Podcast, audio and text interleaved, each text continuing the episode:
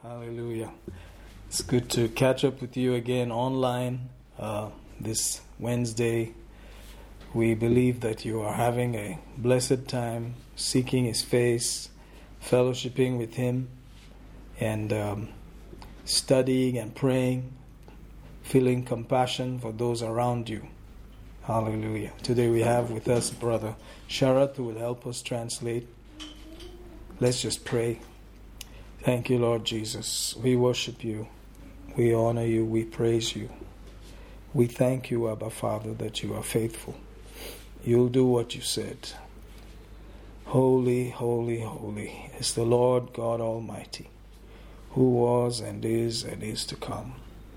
The whole earth is filled with your glory. We worship you, our Father. We bless you. We thank you that you seek those who worship you in spirit and in truth. We love you, Lord, and we seek you. We worship you. Hallelujah.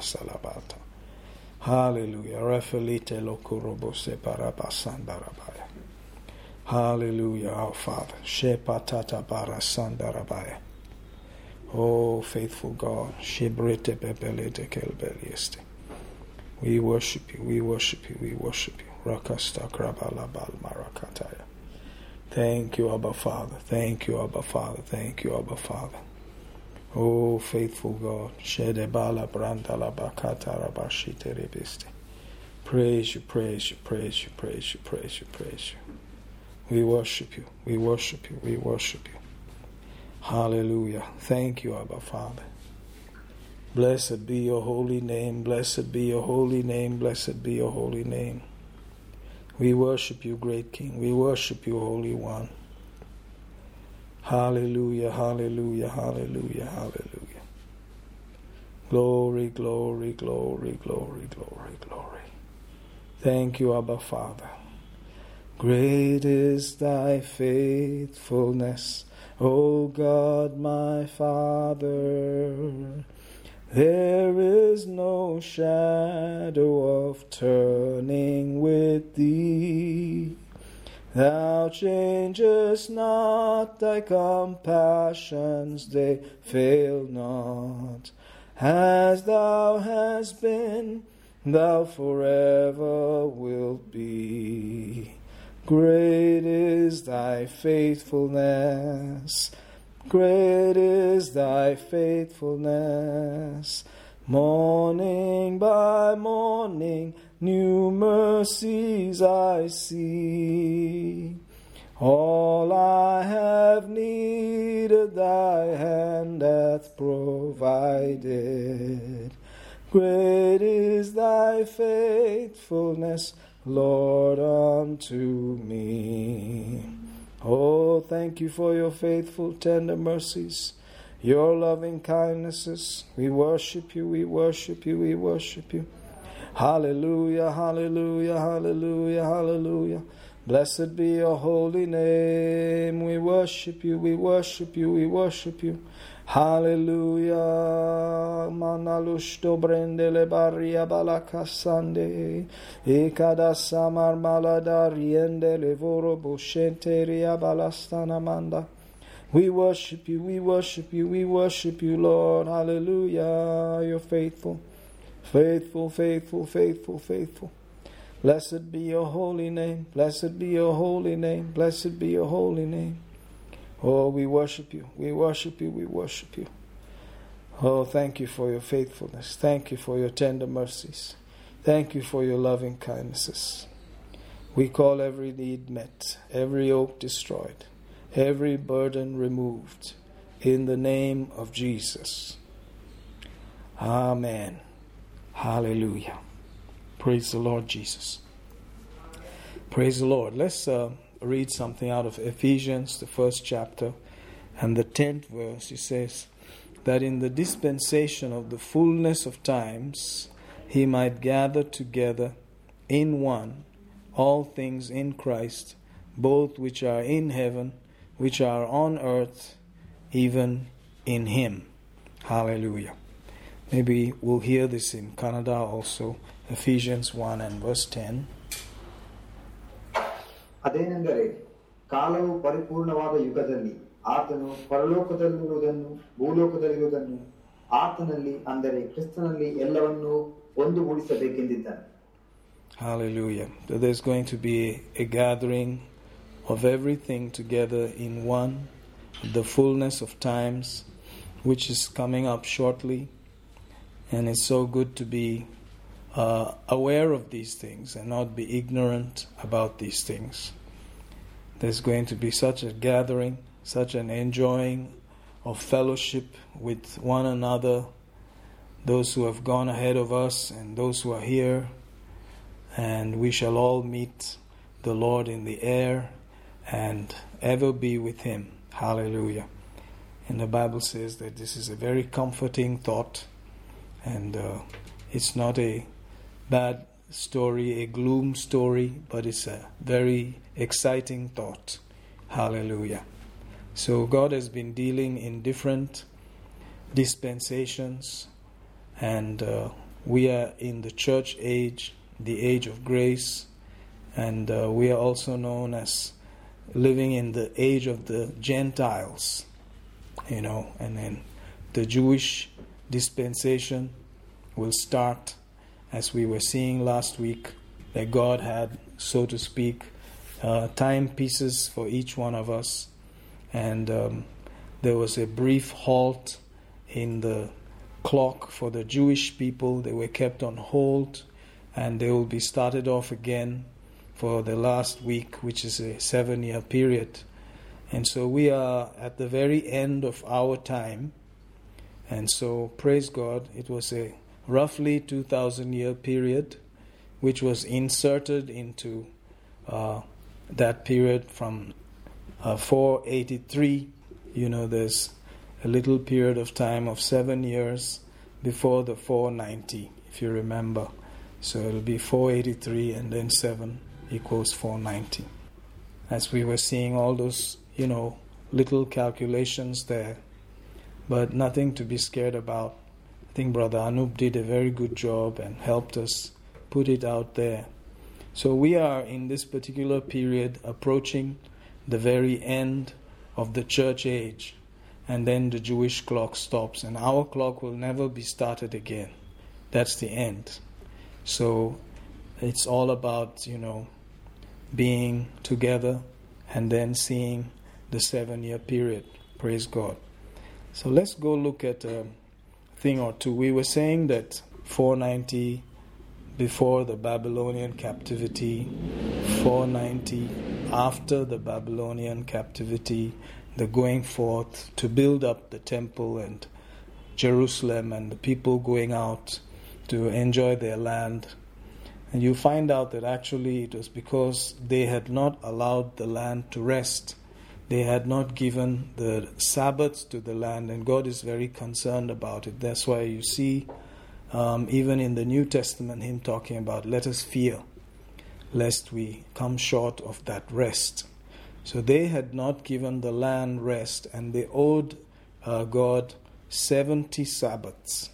And that is why they had to go into captivity, and they were there for seventy years. Let's look at that scripture in the book of Second Chronicles, chapter thirty-six. Very interesting how precise God is about all of these things. And we read verse seventeen. He says, "Therefore he brought upon them the king of the Chaldees, who slew their young men with the sword in the house of their sanctuary, and had no compassion upon young men, or maiden, or old man, or him that stoopeth for age. He gave them all into his hand, and all the vessels of the house of God, great and small, the treasures of the house of the Lord, treasures of the king and of his priests, all these he brought to Babylon. And they burnt the house of God," verse nineteen, "break down the wall of Jerusalem, burnt all the palaces thereof with fire, destroyed all the goodly vessels thereof," twenty, "and them that had escaped from the sword carried away he away to Babylon, where they were servants to him and his sons, until the reign of the kingdom of Persia, to fulfill," notice that, twenty-one, the word of the Lord by the mouth of Jeremiah, until the land had enjoyed her Sabbaths. For as long as she lay desolate, she kept Sabbath to fulfill threescore and ten years. So notice there that there's this, you know, very serious attitude about God, that he just wants you to stick with some simple instructions. And in that period of time, it's supposed to be like the best years, you know, when they came out uh, under David's own rulership. Things were so good and they were doing well, and so they began to slip away. Somehow it seems as though when people are enjoying, you know, David was a good king, and when they're enjoying, um, people tend to slip. It's funny. It's as though they cannot handle prosperity, they cannot handle good things. And so during that period of time, they began to deviate slowly, and because of their, you know, abundant life or excess, they stopped giving the land the rest. They should have been planting for six years, and then one year would be rest, and then again pick it up. Like that, you know, every seventh year would be a rest, but they stopped doing that, thinking they don't have to observe, they can get more productivity. But that's how things began to fall and go downhill until they were now taken captive and carried off to Babylon.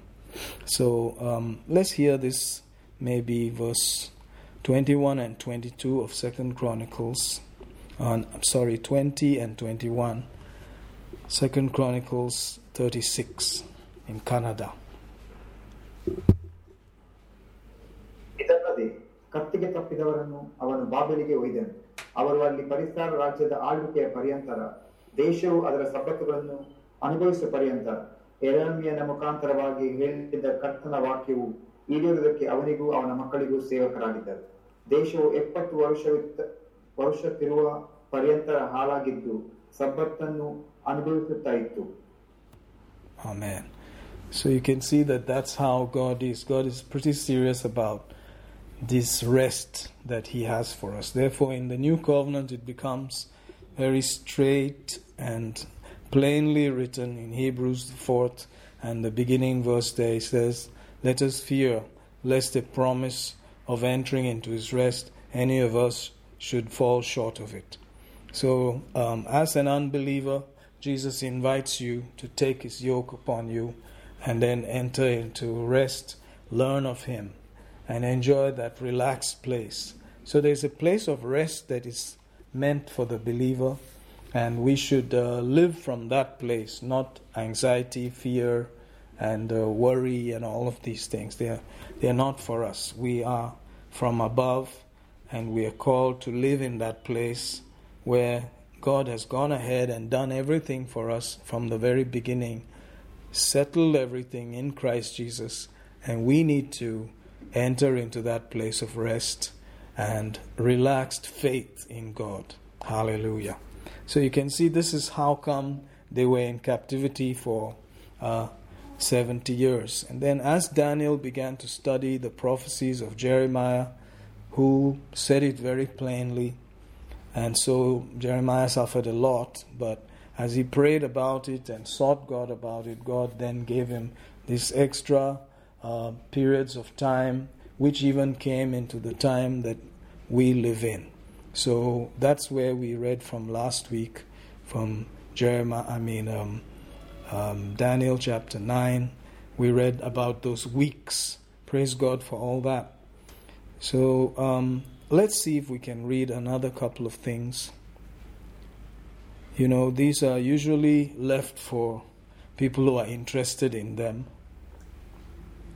But today we realize we better get interested in them, because we're going to be going out of here very soon. So it's better to know what's coming up and what God had been thinking about from time uh, immemorial.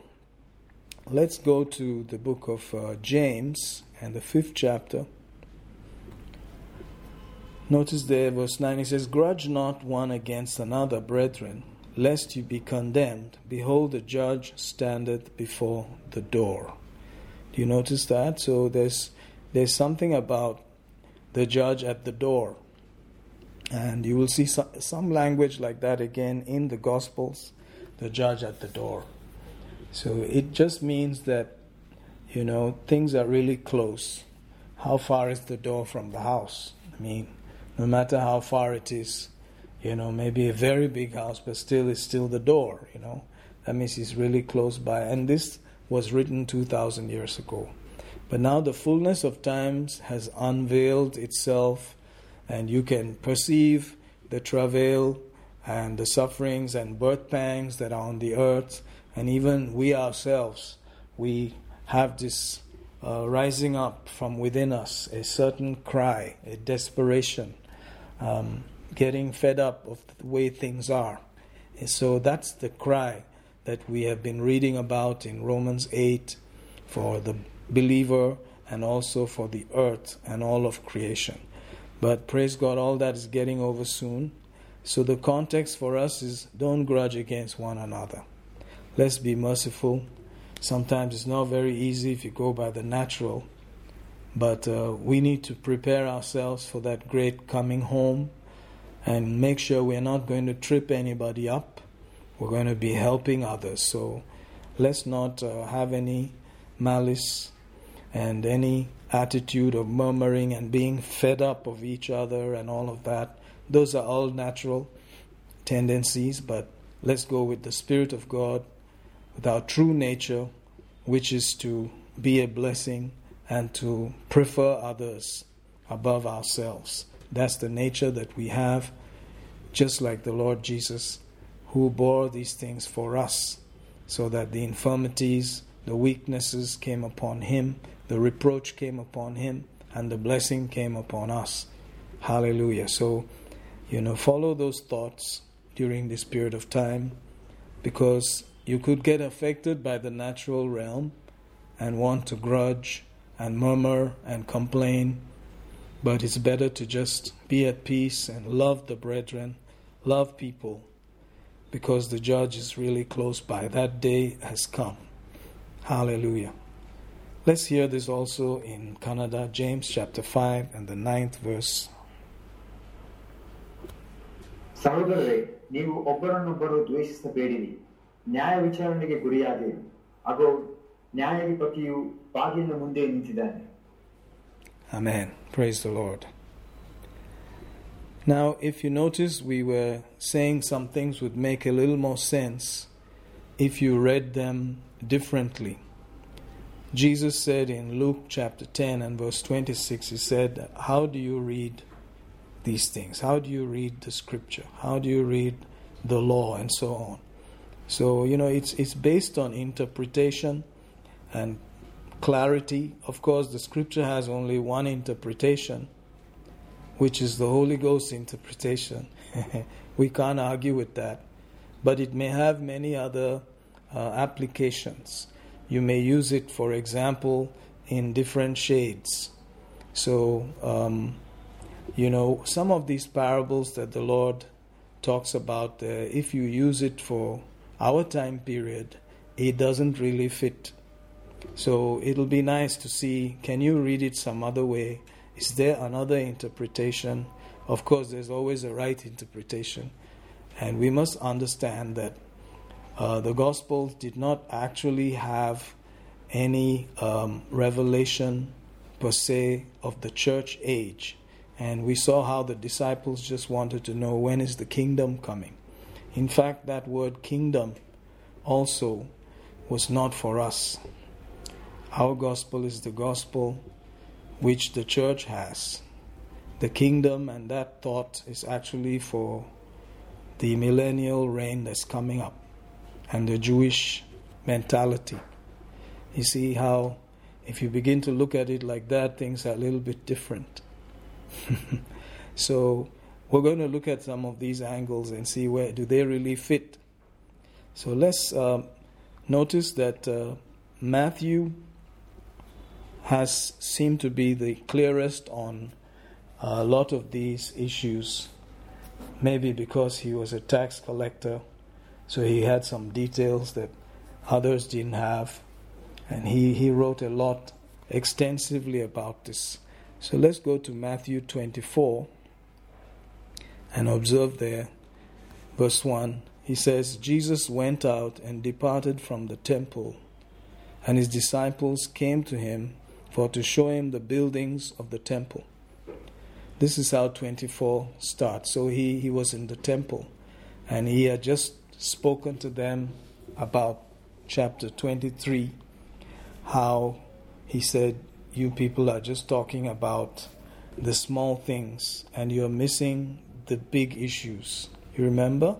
They were talking more about anise and cumin and small, small law details, and they were missing the faith. They were missing the mercy and the proper judgment or thinking of God. So he he gave them a few shots, and he said, woe unto you. There was a lot of woe there. He shot the organized religion. And then twenty-four begins, and Jesus went out and departed. Notice, went out and departed. He could have just said went out. You could just say Jesus went out from the temple. But where he uses this departed also means that that was it. He was not going to have anything to do with that area again. He had given them all that he wanted to say. He told them very plainly that they were missing it. And he called them hypocrites. You know, all of those strong things. And then twenty-four began. So it's directed at those kind of things. From the temple, and his disciples came to him to show him the buildings of the temple. You remember, they were very impressed with the whole temple. Verse two, and Jesus said unto them, see ye not all these things? Verily I say unto you, there shall not be left here one stone upon another that shall not be thrown down. He said, you guys are so bothered about all this, telling you there's going to be nothing left, not even a stone upon the other. And so they were more concerned, like everybody else, with natural things, you know, and Jesus was trying to tell them that what you're holding on to is going, you know, and by A D seventy, it actually happened. So forty years later, everything was destroyed. Rome and the rule of Rome had uh, completely decimated Jewish people and all of their buildings. Verse three, and as he sat upon the Mount of Olives, the disciples came unto him privately, you know, and began to say things like, tell us, when shall these things be? What shall be the sign of thy coming, and of the end of the world? And Jesus answered and said unto them, take heed that no man deceive you. So there could be deception that he's talking about there, around these things. Verse five, for many shall come in my name, saying, I am Christ, and shall deceive many. So in other words, you could say that a lot of this deception is not necessarily targeted at us, but at the people who are going to be in that Jewish time. Are you getting it? And you shall hear of wars, rumors of wars. See that you be not troubled, for all these things must come to pass, but the end is not yet. For nation shall rise against nation, kingdom against kingdom, famines, pestilences, earthquakes in diverse places. All these things are the beginning of sorrows. So, praise God. You could say we, we find ourselves somewhere there also. Verse nine, then they shall deliver you up to be afflicted, and shall kill you. You shall be hated of all nations for my name's sake. Then shall many be offended, betray one another, hate one another. False prophets shall arise, deceive many. Because iniquity shall abound, the love of many shall wax cold. He that shall endure unto the end shall be saved. Now verse thirteen is pretty clear, because if you look at it from the fact that you are saved by faith in Christ Jesus, then it doesn't make sense what this verse means. This verse is not written to the church, you can see. This church is this verse is written to people who are in that period of time, who have to endure after the church is gone. After the rapture has taken place, you may find it really hard to be a believer, and you have to endure during that period of time to the end. Hallelujah. And then you will be saved. Isn't that interesting? Or delivered. Or you will not die. You will come into the millennium. That's what he means. Verse fourteen. Look at this verse, if you read it differently. And this gospel of the kingdom shall be preached in all the world for a witness unto all nations, and then shall the end come. Which end is he talking about? That is the end, and then the beginning of the uh, millennial period.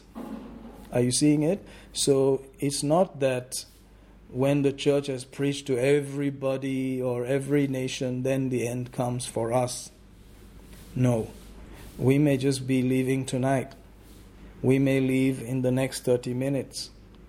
This verse is actually talking about those who are going to be, you know, preaching, who are going to be sharing the message of the gospel or Jesus Christ during that period.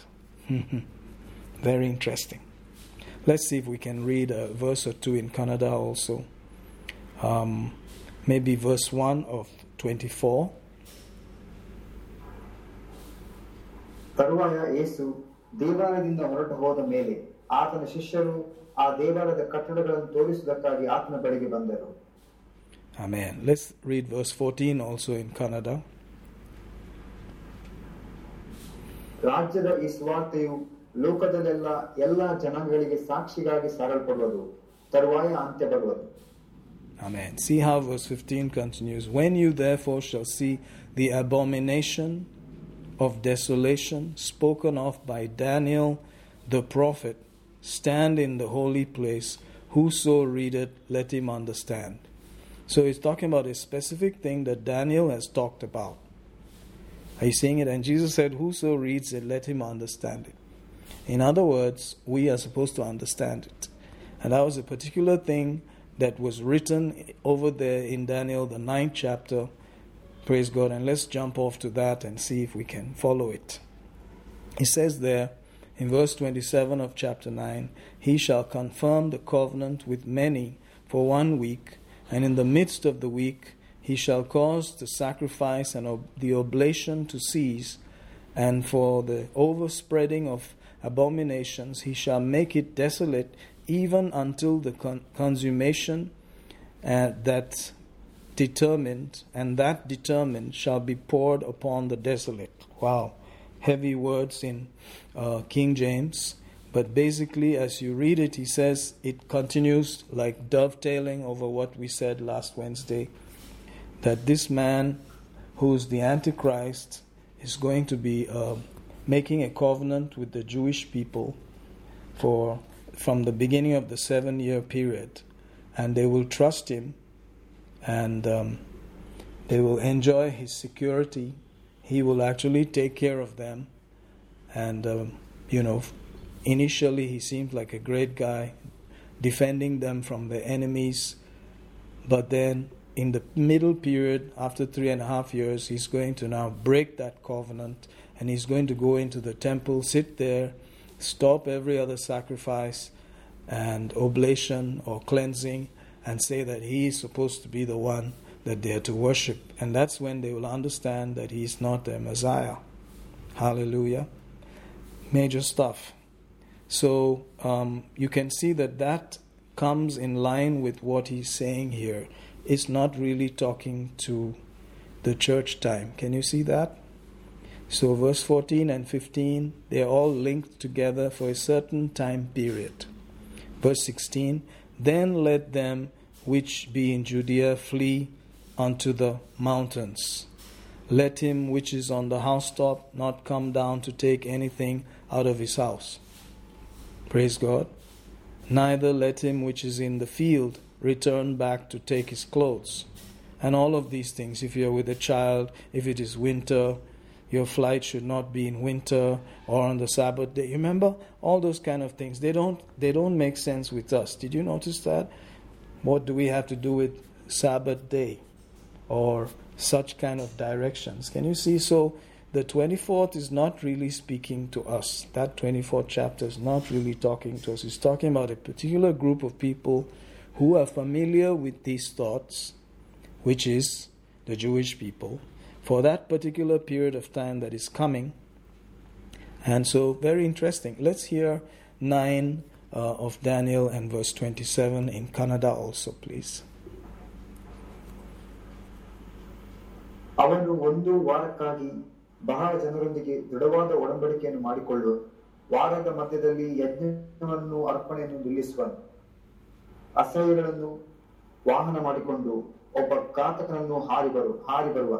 ನಿಶ್ಚಿತ ಪ್ರಳಯವು ಅವನನ್ನು ಮುಳುಗಿಸುವ ಹಾಳು ಮಾಡುವನು. Amen.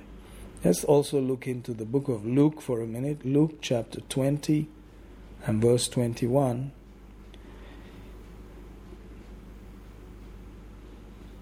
All right, sorry, twenty-one twenty. Luke chapter twenty-one, verse twenty. And when you shall see Jerusalem compassed with armies, then know that the desolation thereof is nigh. So this is also uh, one of the questions asked. Well, what do we know about the times and Jerusalem with respect to all this? When you shall see Jerusalem compassed with armies, then know the desolation thereof is nigh. Then let them which are in Judea flee to the mountains. Let them which are in the midst of it depart out. Let not them that are in the countries enter thereinto. These be the days of vengeance, that all things which are written may be fulfilled. But woe, woe unto them that are with child, them that give suck in those days. There shall be great distress in the land, and wrath upon this people. Hmm. They shall fall by the edge of the sword, shall be led away captive into all nations.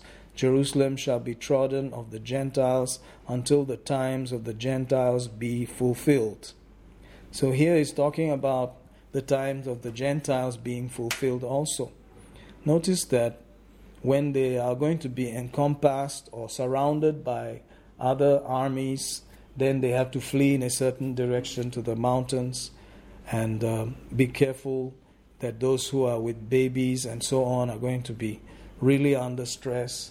So other nations treating them badly, wrath and so on, the edge of the sword, et cetera. And some of these things also happened Uh, when Jerusalem was trodden under the feet of the Romans. And so um, you could see that it has a bit of a double reference, but it has more specific reference to those who are uh, of the Jewish persuasion. Amen? So let's go back and observe in um, Matthew twenty-one. Matthew twenty-four, sorry. Matthew twenty-four. And uh, let's read the wars, rumors of wars, nation against nation, beginning of sorrows. Many shall be offended, false prophets, iniquity shall abound, love of many, he that endures to the end. We read all that. Then we saw abomination of desolation in verse fifteen, spoken by Daniel the prophet. He said, when you see that happening, flee to the mountains. And that's also quoted in Daniel eleven forty-one. And there were some mountain ranges that were supposed to be protective sites that God has kept for them to flee to, which are Edom, Moab, and Ammon. Three mountains um, which have always been enemies to Israel, but in this case they suddenly become places of protection. You can read it in um, Daniel eleven forty-one. So um, it has a special delivery pattern. You can escape if you follow the scripture. So if you're reading your Bible during that time, you can escape. You won't be going through that problem, except that if you have um, you know, pregnant women and the weather is bad and all of that stuff, it may be tougher, but they still escape. Notice. So during that period of time, where the Antichrist and the tribulation are still on the earth, there's still plans to keep his people over that period of time. He's that kind of God. Very interesting person. And so you can see that you cannot therefore take everything out of twenty-four and use it just for the church. is not really written to us. Hallelujah. Praise God. Maybe we can hear, if possible, Daniel eleven forty-one in Kannada. It would be nice. Itallade avanu ramyavada deshagalakku ನುಗ್ಗುವನು. ಅನೇಕ ದೇಶಗಳು ಕೆಡವಲ್ಪಡುವವು. ಆದರೆ ಏದು Moab ಅಮ್ಮೋನನ ಮಕ್ಕಳಲ್ಲಿ ಮುಖ್ಯಸ್ಥರು ಆತನ ಕೈಯಿಂದ ತಪ್ಪಿಸಿಕೊಳ್ಳುವರು. Amen. Praise God. So there it is. Hallelujah. And we go on as we keep reading back in twenty-four. This gospel of the kingdom, and then seventeen, the housetop, eighteen. So if you're in the field, don't go back there to take your clothes. nineteen, woe to them that are with child. twenty, pray that your flight is not in the winter. twenty-one, for then shall be great tribulation, such as was not since the beginning of the world to this time, no, not ever shall be, nor ever shall be. So this is after he has come into that temple and sat there. From tribulation, it becomes great tribulation. The remaining three and a half years of that seven-year period are super, super troublesome, like it has never been on the earth before. The worst trouble, the worst times to live on. So, um, you know, praise God for us who have bowed our knees and called upon His name in this period of grace. Thank you, Jesus. It was His goodness that was revealed to us. Thank God. Uh, but to get saved and to follow Him in that time is going to be extra specially hard, especially after the first three and a half years and the Antichrist be- breaks his covenant with the Jewish people.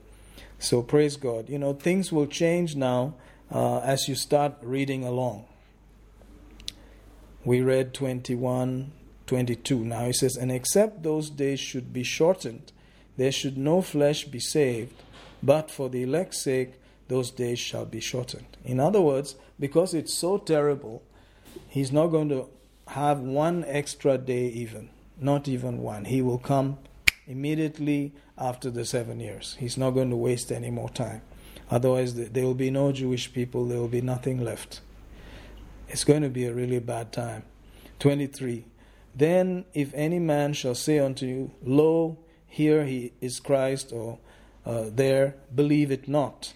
There shall arise false Christs and false prophets, and shall show great signs and wonders, insomuch that if it were possible, they shall deceive the very elect. Now this elect is those who have accepted the Lord in the tribulation period. So these false Christs and false prophets are going to be during that time. So the, the enemy wants to lure them back so he can destroy them, using these false Christs. So maybe there will be so much development and high tech that they will see it on their phones that Jesus has come and Jesus is calling you even by name. So please come, don't be afraid. But if you leave the mountains, guess what? You're going to be destroyed. So it'll have to be again trusting the word for that season. Verse twenty-four, there shall arise false Christs, false prophets, show great signs and wonders. twenty-five, behold, I have told you before. Wherefore, if they shall say unto you, behold, he is in the desert, go not forth.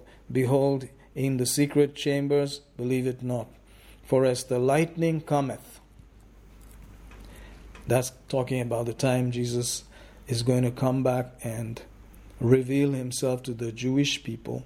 As the lightning cometh, verse twenty-seven, out of the east, and shineth even to the west, so shall also the coming of the Son of Man be. For, notice that, wheresoever the carcass is, there will the eagles be gathered together. So that's talking about a period of time where um, there is such a war going on that Israel is like carcasses, and instead of eagles, the word should be actually vulture. Vultures will be gathering, or other nations will be gathering to destroy them. And that's the time when Jesus appears in that Armageddon setting, like lightning from the east to the west, in the glory of God, and every eye shall see him. Hallelujah. and they will look at him that they have pierced, the Bible says in Zechariah, the twelfth chapter, I believe. So that time every eye will see him. Notice that. But in this particular case where he's coming to take us away, only we will see him. Praise God. And only we will hear certain things like the trumpet, the shout of the Lord, and the voice of the archangel. Only we are going to hear some things. But in this case, he's going to come out openly before them. So I'm just trying to see if we can understand that twenty-four may not be carrying much for us, even though you can take verses out of it and use it as an example for something the Spirit of God wants to tell you. Are you getting it?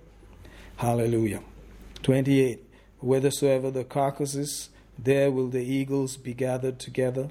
That word eagles is supposed to be vultures. Anyway, immediately after the tribulation of those days shall the sun be darkened. In other words, in the tribulation there's going to be sun and moon and all of that. It's going to be like normal stuff. But after, the sun will be darkened, moon shall not give her light, stars shall fall from the heaven, powers of the heaven shall be shaken. Praise God. And then shall appear the sign of the Son of Man in heaven. Then shall all the tribes of the earth mourn. All the tribes of the earth mourn. And they shall see the Son of Man coming in the clouds of heaven with power and great glory. Hmm. Praise God. And he shall send his angels with a great sound of a trumpet. They shall gather together his elect from the four winds, from one end of heaven to the other. So in this case, um, he comes, and then angels are involved in gathering the people out of there. Verse thirty-two, now learn a parable of the fig tree. When his branch is yet tender and putteth forth leaves, you know that summer is nigh. So likewise ye, when you shall see all these things, know that it is near, even at the doors.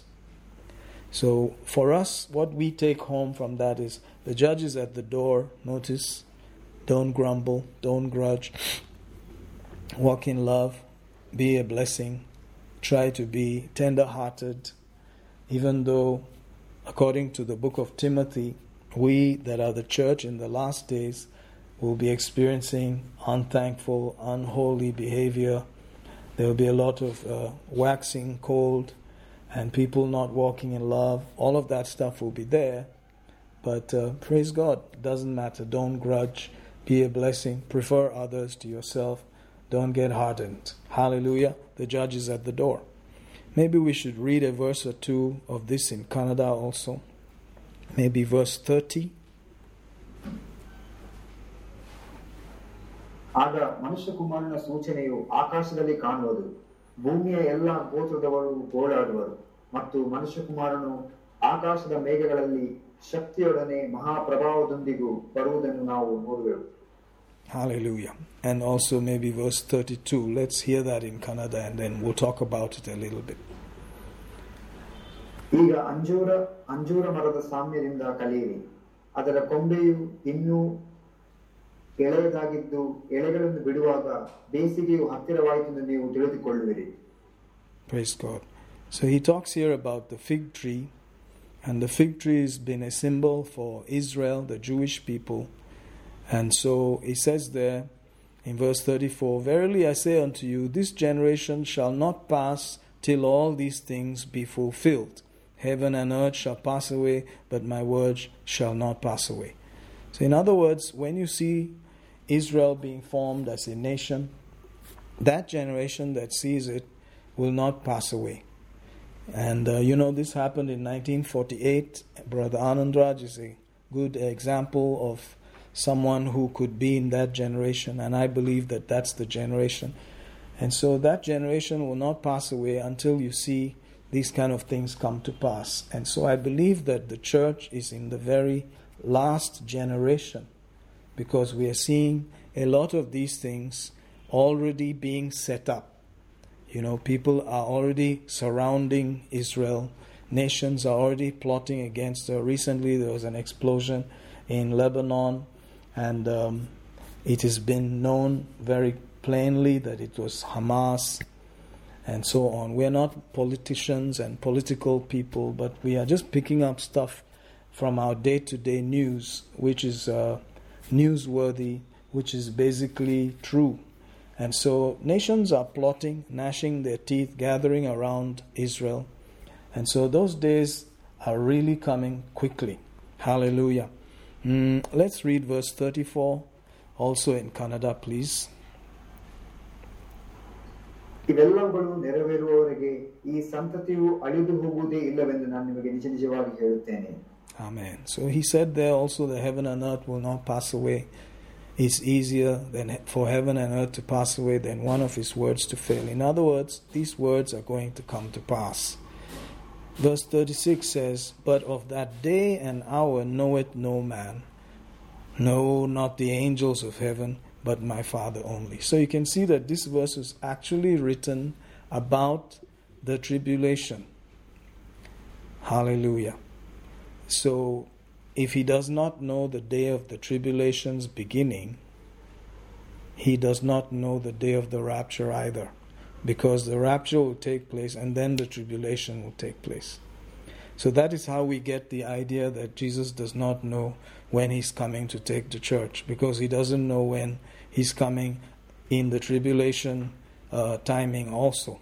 Very interesting. So this is a very secret thing that the Father alone knows.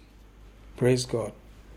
Maybe, you know, you can think about it a little bit. Can you imagine the Father having a secret from the Son?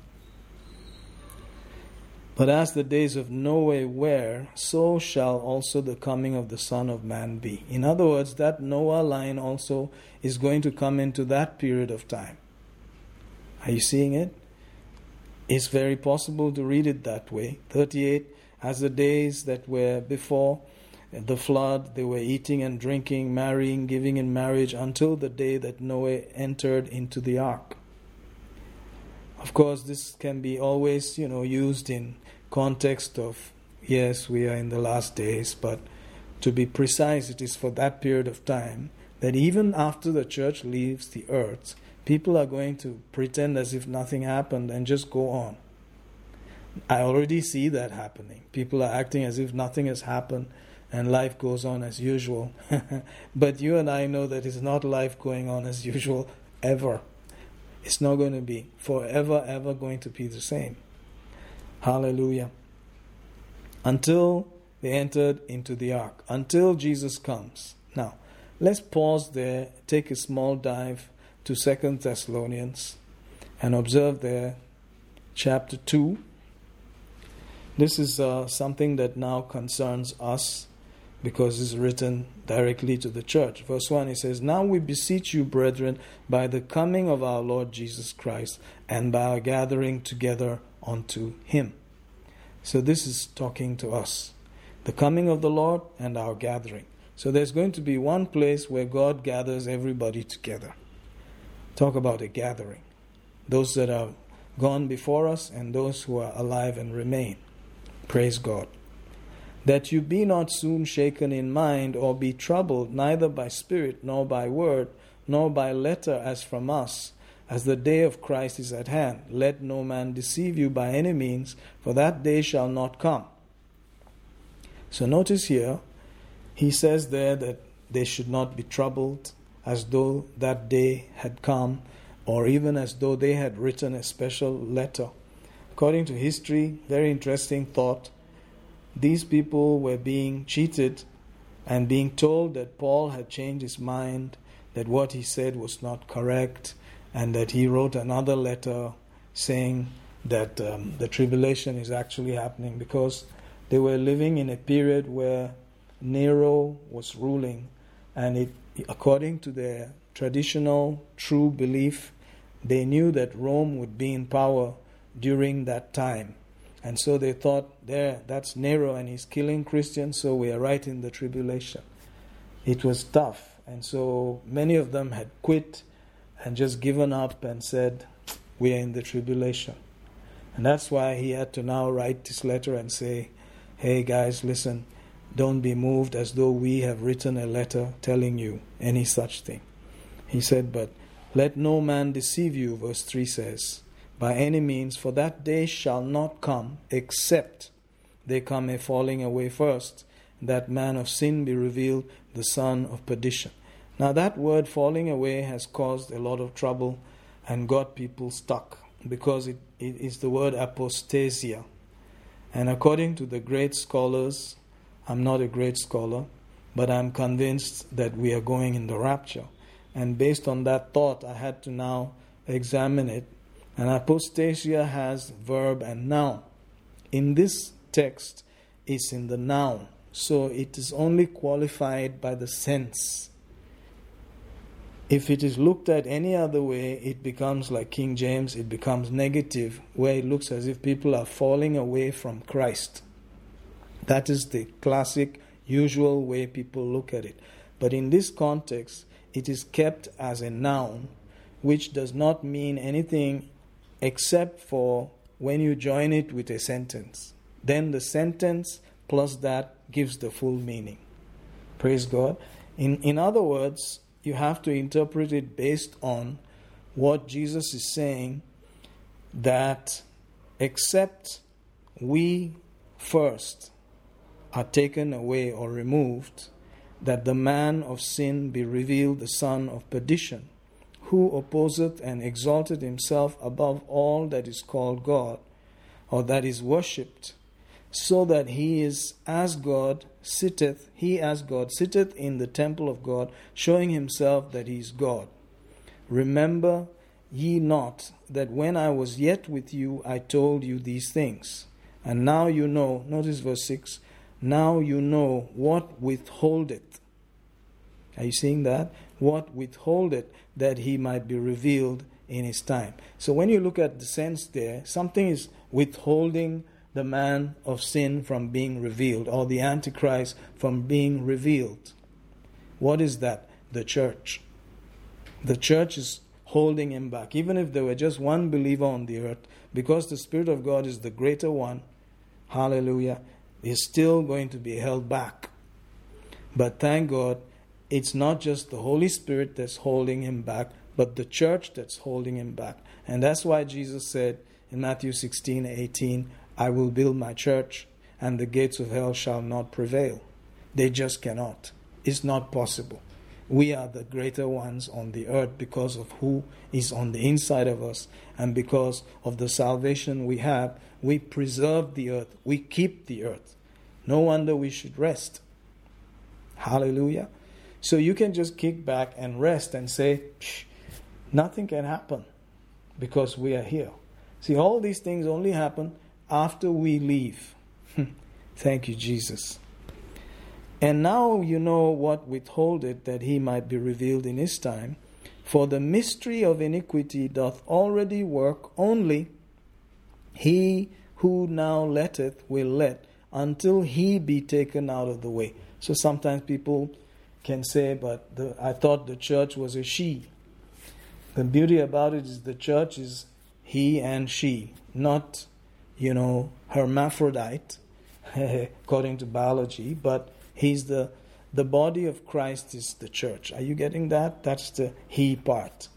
And then there's the bride part, where God and Jesus have this arrangement that he loves the church and he wants to marry the church, and the, the bride is going to be adorned, you know, and come down from heaven and then marry him.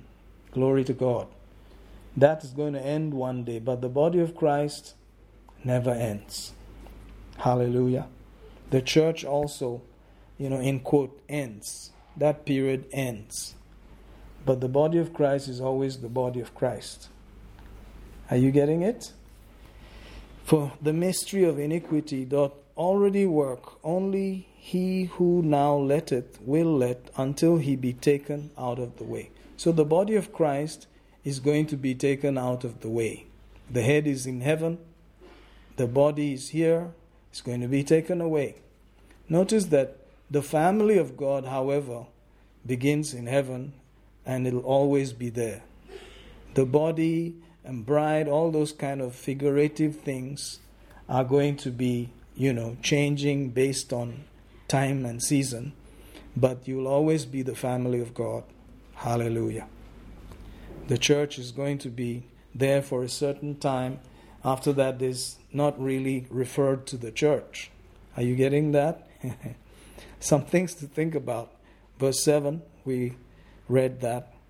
Verse eight, and then shall that wicked be revealed, whom the Lord shall consume with the spirit of his mouth, and shall destroy with the brightness of his coming. Hallelujah. So here he he closes it up. So between verse one and verse eight, the whole thing is wrapped up there. Everything is settled. The wicked shall be revealed, whom the Lord shall consume with the spirit of his mouth, and destroy with the brightness of his coming. In that coming, we will also be there. We're all coming with him. Picture us all riding horses, coming with him. Hallelujah. Enjoying um, our tour of heaven after seven years. And then we come down here, watch the judgment on the earth there, and um, press into the periods that are coming after that. Isn't that interesting? Verse nine, even whose coming is after the working of Satan with all power and signs and lying wonders. In other words, that guy is going to be possessed. Satan is going to have him possessed completely. And he's going to work signs and wonders. During that tribulation time, there's going to be major signs and wonders by this, you know, this Antichrist person and those false prophet type people. It's going to be interesting. And so if you're not convinced about the Word of God during that time, you may not be convinced about Jesus even during that time, because there's going to be power displays happening. Amazing power displays.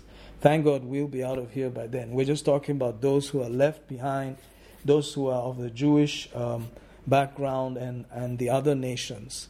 If they're going to be by signs and wonders, you can't be sure they're going to make it at all. It has to be based on the scripture and a desire for truth. This desire for truth is an amazing thing. If you don't have a desire for truth, you can be cheated. Verse ten, with all deceivableness of unrighteousness in them that perish, because they receive not the love of the truth, that they might be saved.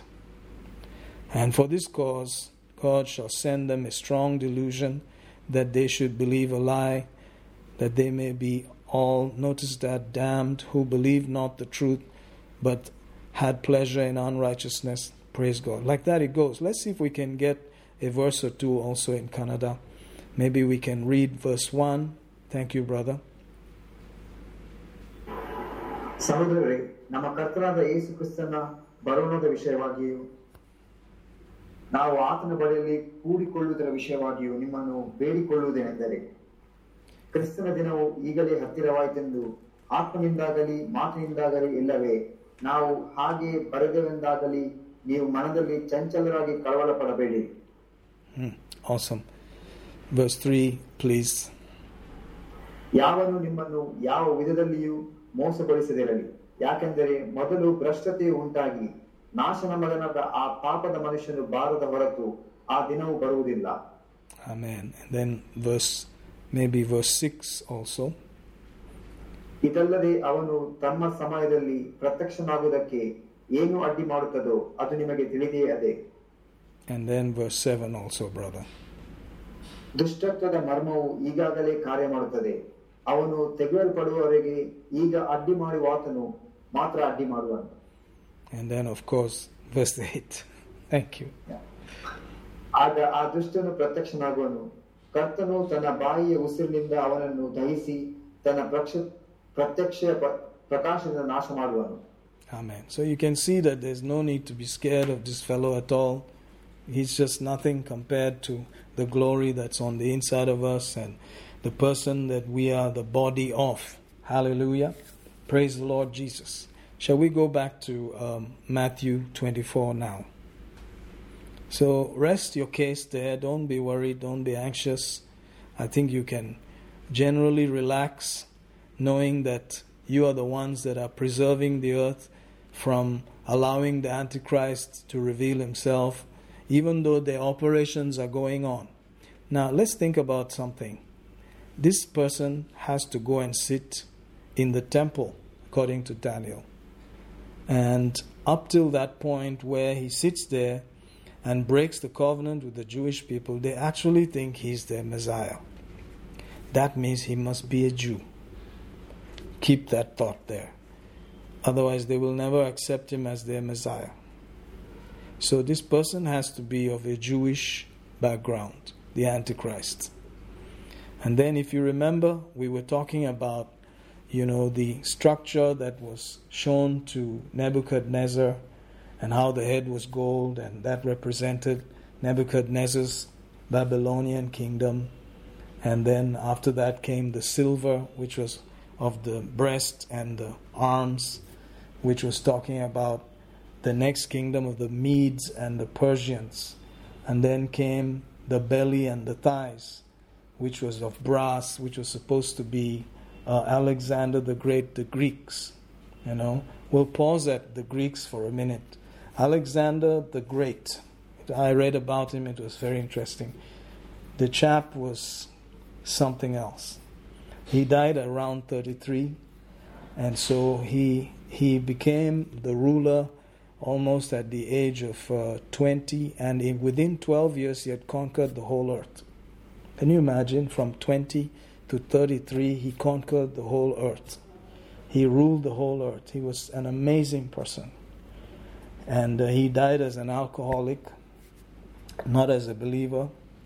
But um, he had this amazing quality that he used and forced any nation that he conquered to study a new form of Greek, which was known as Koine, K O I N E, which is not the flowery uh, Greek of Homer and all that, but it was more of a uh, common man's Greek. And guess what? The New Testament was written in that. So you could say that God was working behind the scenes, even using an unbeliever, to make the whole earth learn this language called Koine, where the New Testament people could just immediately translate into it and would understand the gospel. So even unbelievers are used by God, because he, he's the one that controls things. Even though men take counsel against him, he still works in it all. He has humbled himself to behold the things that are on the earth. Amazing. Anyway, that man passes on, and then comes the longest rule, which was in the legs, Rome, iron. And they were almost a thousand years on the earth in their amazing, brutal, domineering style. And then finally came the legs, which was a mixture of the clay and iron, showing that it was not a very powerful rule or uh, such a dominating rule, but that it was partially Rome and then other nations. So the last uh, rule that is going to come uh, just before, I mean just after us, just after we leave, is going to be Roman slash European slash other nations. It's not going to be so powerful.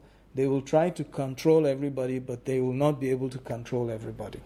So you can see even that period of time, they're not able to control everybody. So you can see, even through this period of time in which we are living, you can see some people are trying to control, but they're not able to control the way they were planning. So they, I believe we're in a test kind of setup here. They're pressing to see how much they can control. And then I've been hearing about things in Europe, because Rome and the revived uh, European kingdoms are going to form this Antichrist uh, kind of state or government, that they are making plans to reset the global rulership structure. Uh, they're doing such meetings in Europe in a place called Davos in Switzerland, and it's called Reset twenty twenty. All these things are happening. They're already plotting how to remove Trump and how to put other European rule in motion and make America into some kind of socialist place. All of these things are there. You can read it. It's in the news and so on. So things are not what they seem like at this period of time. We are the people that are holding everything back. The minute we are out of here, you're going to see that America won't be there really in that governing capacity as it was. Instead, Europe and the old Roman Empire revived will be in charge, and this Antichrist will be from all of that. Praise God. Let's um, read Matthew twenty-four again and see. So you should not believe. During that time, if they they say, oh, Jesus is here, Jesus is there, Jesus knows your name, and, you know, by, in quote, gifts, they can call you by name, tell you what you're doing, and people could be fooled. Meanwhile, they just want you to leave that protective place so that you'll be caught. Said twenty-six, when they say to you, behold, he's in the desert, go not forth, behold, he's in the secret chambers, believe it not, for as the lightning cometh. So that talks about how Jesus is going to come and settle all of those things. And with the brightness of his coming, he's going to bring judgment upon the Antichrist and those who were disobedient. Hallelujah. And he's going to intervene in that war there. Glory to God. With great glory, verse thirty says. And then thirty-one, he will send his angels with great sound uh, of a trumpet, and they shall gather together his elect. Notice this is a different trumpet from our trumpet. In our trumpet, only we hear it. When Jesus comes with a shout, and then the voice of the archangel and the trumpet of God. Can you imagine God blowing a trumpet? Usually those trumpets are for war. Hallelujah. And they're also for assembly.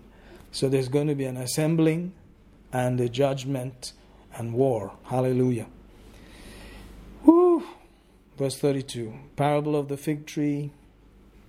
So this generation that sees these things. thirty-five, we saw that. thirty-six. The angels don't know also. Verse thirty-six. But of that day and hour knoweth no man, not the angels of heaven, but my Father only. But as the days of Noah, we read that, before the flood, time two, okay. Then shall two be in the field.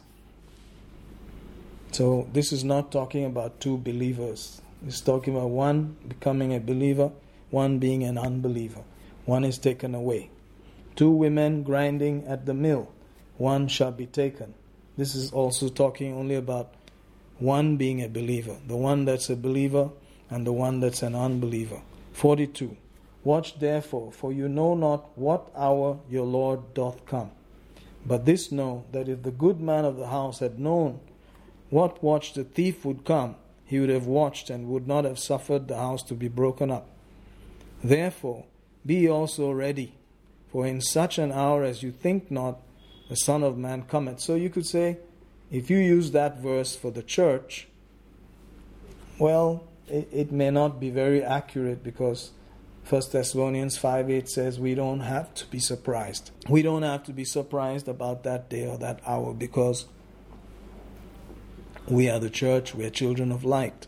So you can see that, you know, well, you could take a little bit of it in verse forty-four and say be prepared, but it's not directly written to us. Hallelujah.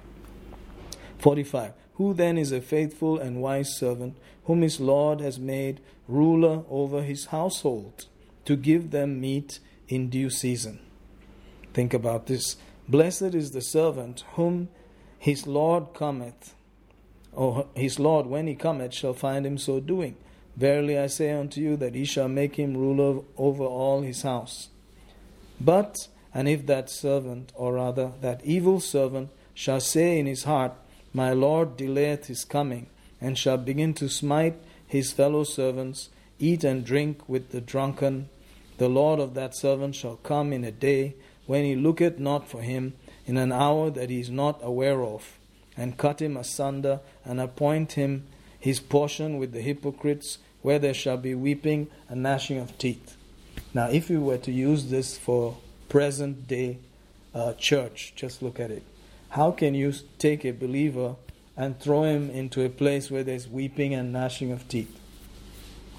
See how it doesn't make sense?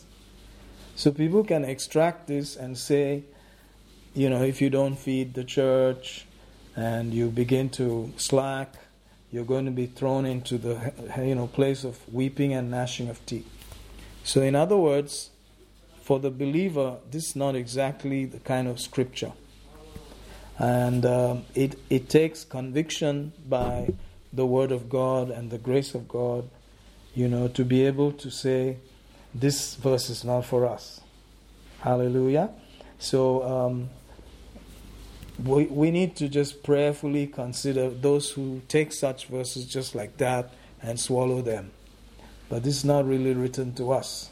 But it's written to someone who could be a believer during the time of the tribulation, who is not doing the right thing, who's not, you know, acting on the word that he has believed in.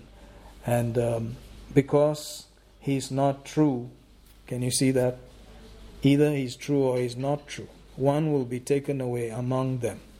And it'll always be the unbelieving one. He's called a wicked servant.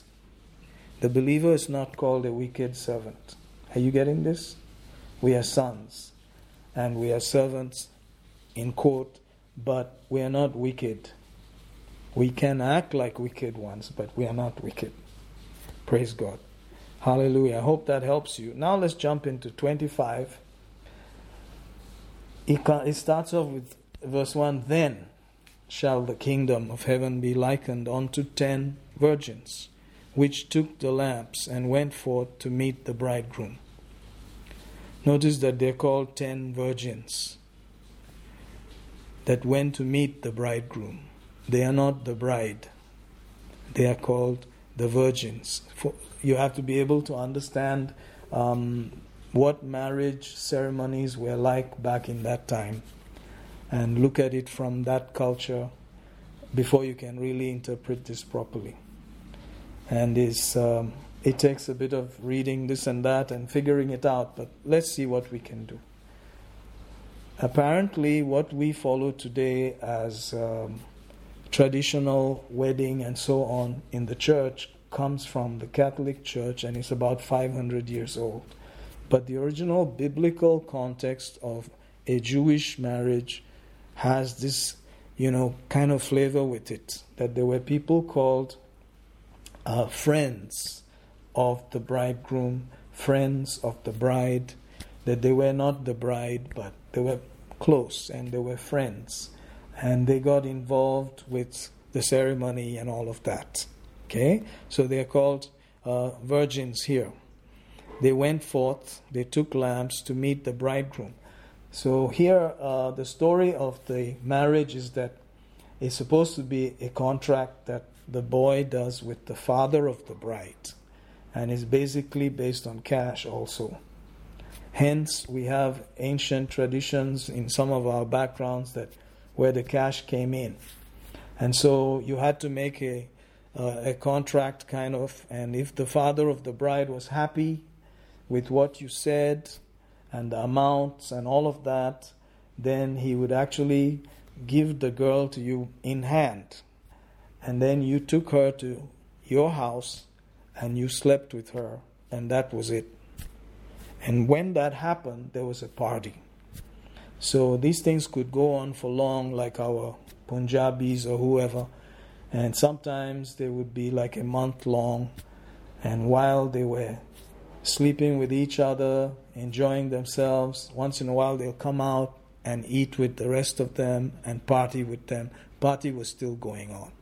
So that's how the supper used to be. Hallelujah. Verse two. And five of them were wise, five were foolish. Notice that. This is not talking about the church or the bride. This is talking about the friends who are called virgins. Five were wise, five were foolish. Verse three, they that were foolish took their lamps and took not oil with them. Some people could catch you and say, does this mean that if you don't speak in tongues or you're not anointed with the Spirit of God, you're not going to heaven? All of those kind of questions, you know. Verse six, but the wise took oil in their vessels with their lamps, while the bridegroom tarried. So he's supposed to be coming. And Uh, You know, he seems to be delayed. They all slumbered and slept. And at midnight there was a cry made, Behold, the bridegroom cometh, go ye out to meet him. Then all those virgins arose and trimmed their lamps. And the foolish said unto the wise, Give us of our of your oil, for our lamps are gone out. But the wise answered, saying, Not so, lest there be not enough for us and you, but go ye rather to them that sell, and buy for yourselves. And while they went to buy, the bridegroom came, they that were ready went with him to the marriage, and shut, and the door was shut. Afterward came also the other virgins, saying, Lord, Lord, open to us. But he answered and said, Verily I say unto you, I know you not. Hallelujah. Watch therefore, for you know not, you know neither the day nor the hour wherein the Son of Man cometh. Hallelujah. So this is a nice one to conk somebody on the head in the church, but it's not really written to the church. It's written to people who were called the friends. During the time of the tribulation, Jesus is going to make a lot of friends while the tribulation is going on, because there's going to be preaching going on, and people are going to listen. People are going to, some are going to accept, some are not going to, but there's going to be a lot of friends. And they may be delaying things because, just like now, you preach to your neighbors, you preach to your relatives, and they just say, yeah, yeah, yeah, see you later. And they just keep delaying. So they're like, ah, he's coming anyway, right? So no problem. And then suddenly, he comes. Are you getting that? So he's not talking about anybody filled with the Spirit or speaking in tongues. He's saying, either you're saved or you're not saved. It's that simple. And if you don't have that oil, go and accept Jesus, and then you will get it. You'll be saved. How about that? Think about it. Okay, go and read it like that and see. He says, otherwise, I don't know you. Praise God. Verse eleven, afterward came also the other virgins, saying, Lord, Lord, open to us. But he answered and said, Verily I say unto you, I know you not. Watch therefore. Are you seeing that? Verse fourteen says, For the kingdom of heaven is as a man. So all these are kingdom of heaven things, which is not really talking to us, because he's talking about the millennial kingdom. Think about it. You don't have to swallow it. But you will see that it starts to make a lot of sense to all these shady things that can be used to bonk you on the head as a believer. Very confusing. I've heard of these things for some time, and I used to wonder, it cannot mean that if you don't speak in tongues, you're not going to heaven. Come on. Is that, this, this cannot be true. So you notice twenty-four and twenty-five, they're kind of staying together. twenty-five starts with then. So it's going on. It shouldn't necessarily be divided, it's, but man has divided it. It's a conversation in answer to what they had asked about the last days and coming and so on and so forth. Let's see what we can read. Maybe chapter twenty-five, verse one.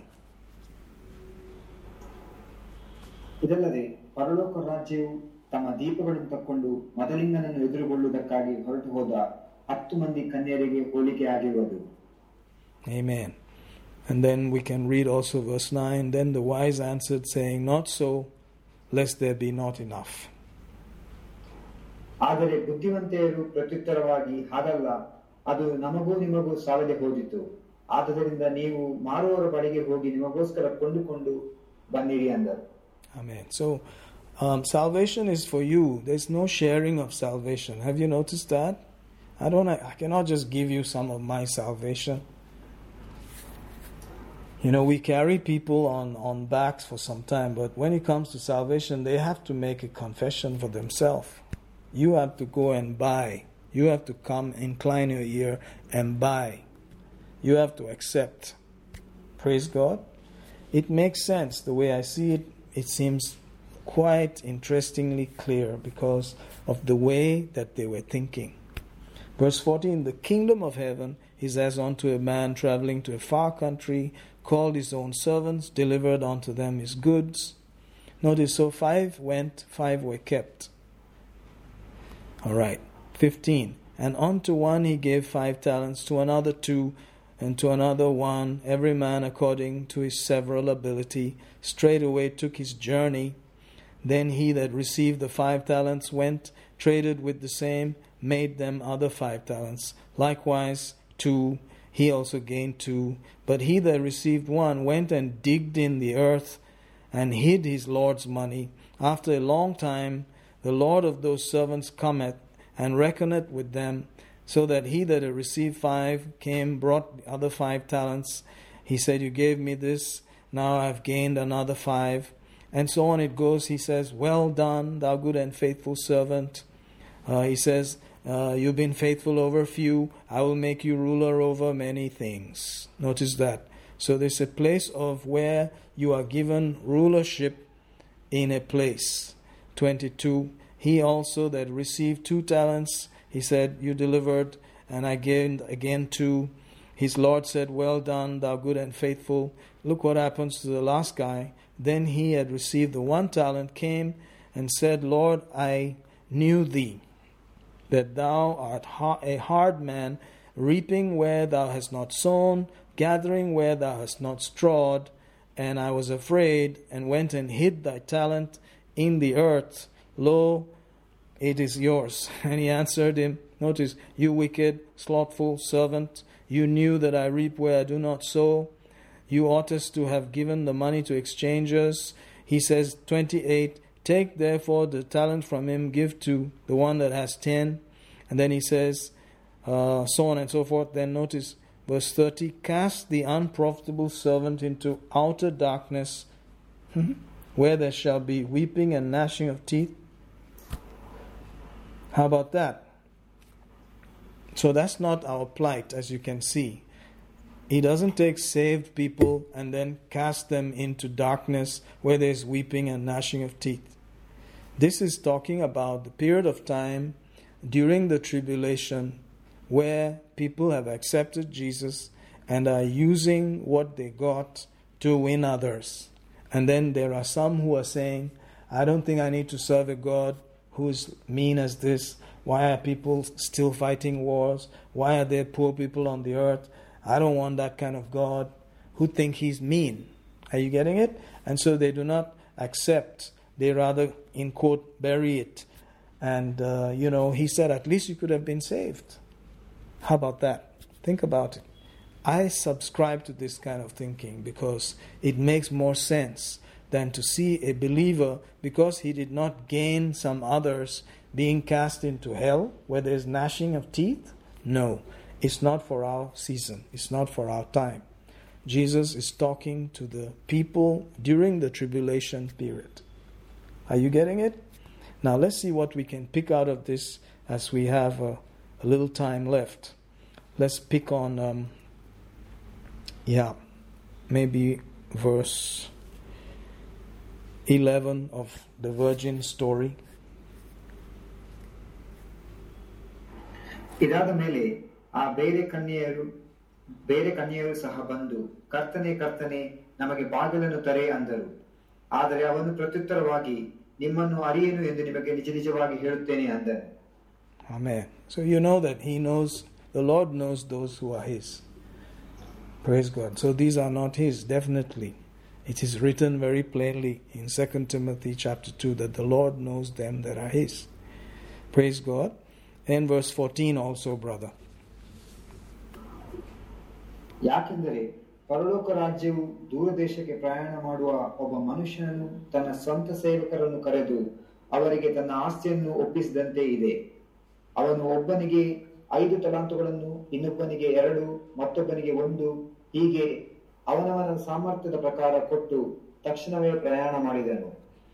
Amen. And let's also hear verse thirty in Kannada, please. ಮತ್ತು ನಿಷ್ಪ್ರಯೋಜಕನಾದ ಈ ಸೇವಕನನ್ನು ನೀವು ಹೊರಗೆ ಕತ್ತಲಲ್ಲಿ ಹಾಕಿರಿ, ಅಲ್ಲಿ ಗೋಳಾಟವು ಹಲ್ಲು ಕಡಿಯೋಣವು ಇರುವವು ಅಂದನು. Amen.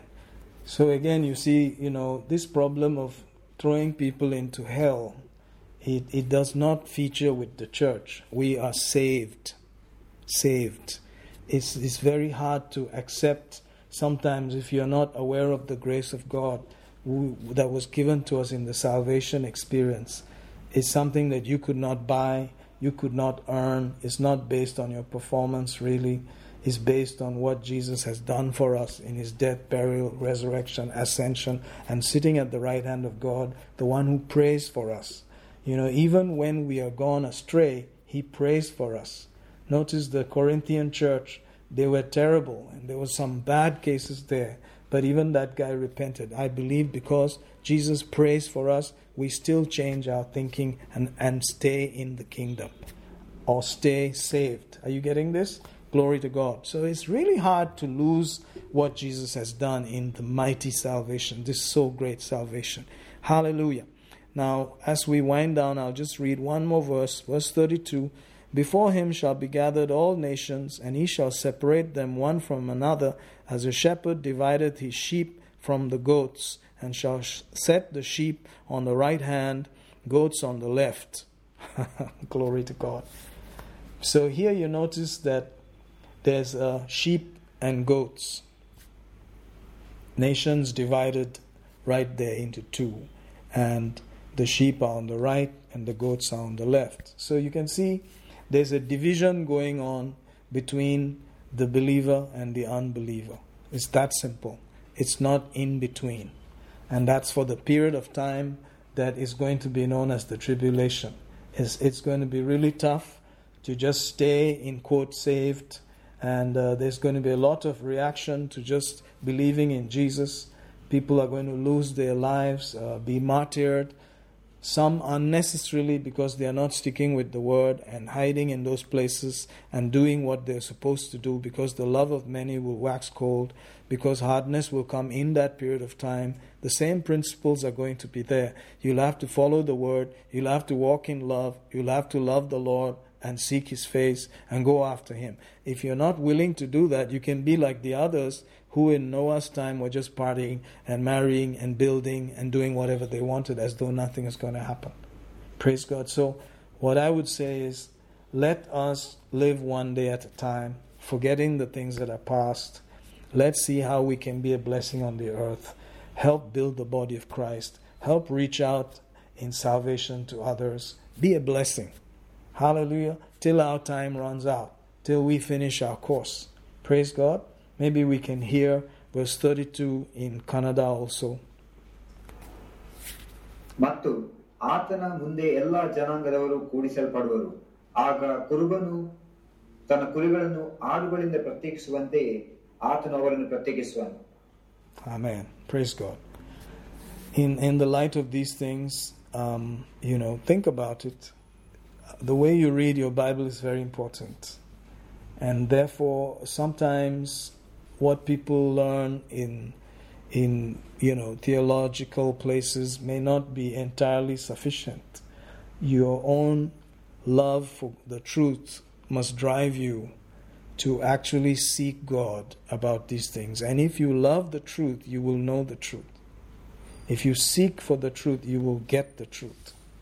Blessed are those who hunger and, and thirst after righteousness, they shall be filled. So as you pray over the scriptures with the revelational prayers and, you know, all of those things in the pocket prayer thing, I'm telling you, God knows your heart and he will bring these things to us in greater measure.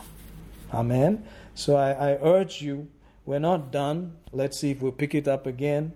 It's very interesting, you know, just to delve into these things. There's so many scriptures. Actually, the New Covenant uh, scriptures are based on Old Covenant stuff that are spoken in an interesting way. And it just helps you to understand how God thinks. He's still the same. He has never changed. He's a good God. He's a faithful, loving, heavenly Father. One of these days, you're going to hear the trump of God, our Lord shouting from heaven, all the way to the earth, through the whole universe, and the voice of the archangel. Hallelujah. We're going to hear it. We will hear it. Only we will hear it. Praise God. So get ready to hear that. Shall we pray? Thank you, Lord. Thank you, Lord. Thank you, Lord. Thank you, Lord. Blessed be your holy name. Blessed be your holy name. Blessed be your holy name. We love you, Lord. We worship you, Lord. Thank you, Father. Thank you, Father. Thank you, Father. Thank you, Father. Thank you, Father. Thank you for this age in which we are, Lord. Oh, we're so grateful that we are the church. Hallelujah. Thank you, Lord. Flesh of your flesh and bone of your bone. We are your hands and your feet. We are your body on the earth. We love you, Abba Father. We're grateful, Lord. We're so grateful that we are your family, that the family of God never changes. Hallelujah. You're our Father. Family that began in heaven, continues down here, and will continue forever. Thank you, Lord Jesus. Help us to carry you properly, to bear you properly, as we stand in these last days. We love you, Lord. Help us to do it right. Thank you, Lord, that we can forget the things that are past, press into the high calling that's ours in Christ Jesus, to set our affection on things that are above, where Christ sits at the right hand of God. The Lord is touching somebody's right ear. Mercy of God is working there right now. Thank you, Father, for healing mercies, restoration there in Jesus' name. Praise the Lord Jesus. Hallelujah. Thank you, Brother Sharath. If you'd like to give, this is a nice time to do it. We'll receive the offering in Jesus' name. If you're a tither, we welcome you to give, and we use this as a point of contact that you can give whatever gift, tithes, in Jesus' name, and we're believing. Here mortal men receive, but there he that lives forever receives. Thank you, Lord, that is into your nail-pierced hands we give. Your tender mercies are working for us. Your loving kindness is working for us. Thank you, Father. The earth produces for us. The earth yields for us. Doors open for us.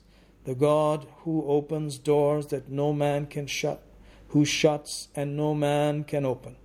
You have opened the blessing upon us. Nothing can shut it. You have opened healing on us. Nothing can shut it. You have opened your life upon us, your divine glory upon us. Ha ha ha. Nothing can shut it. We receive. Thank you, thank you, thank you, Father. In Jesus' mighty name, amen. Hallelujah. You're blessed.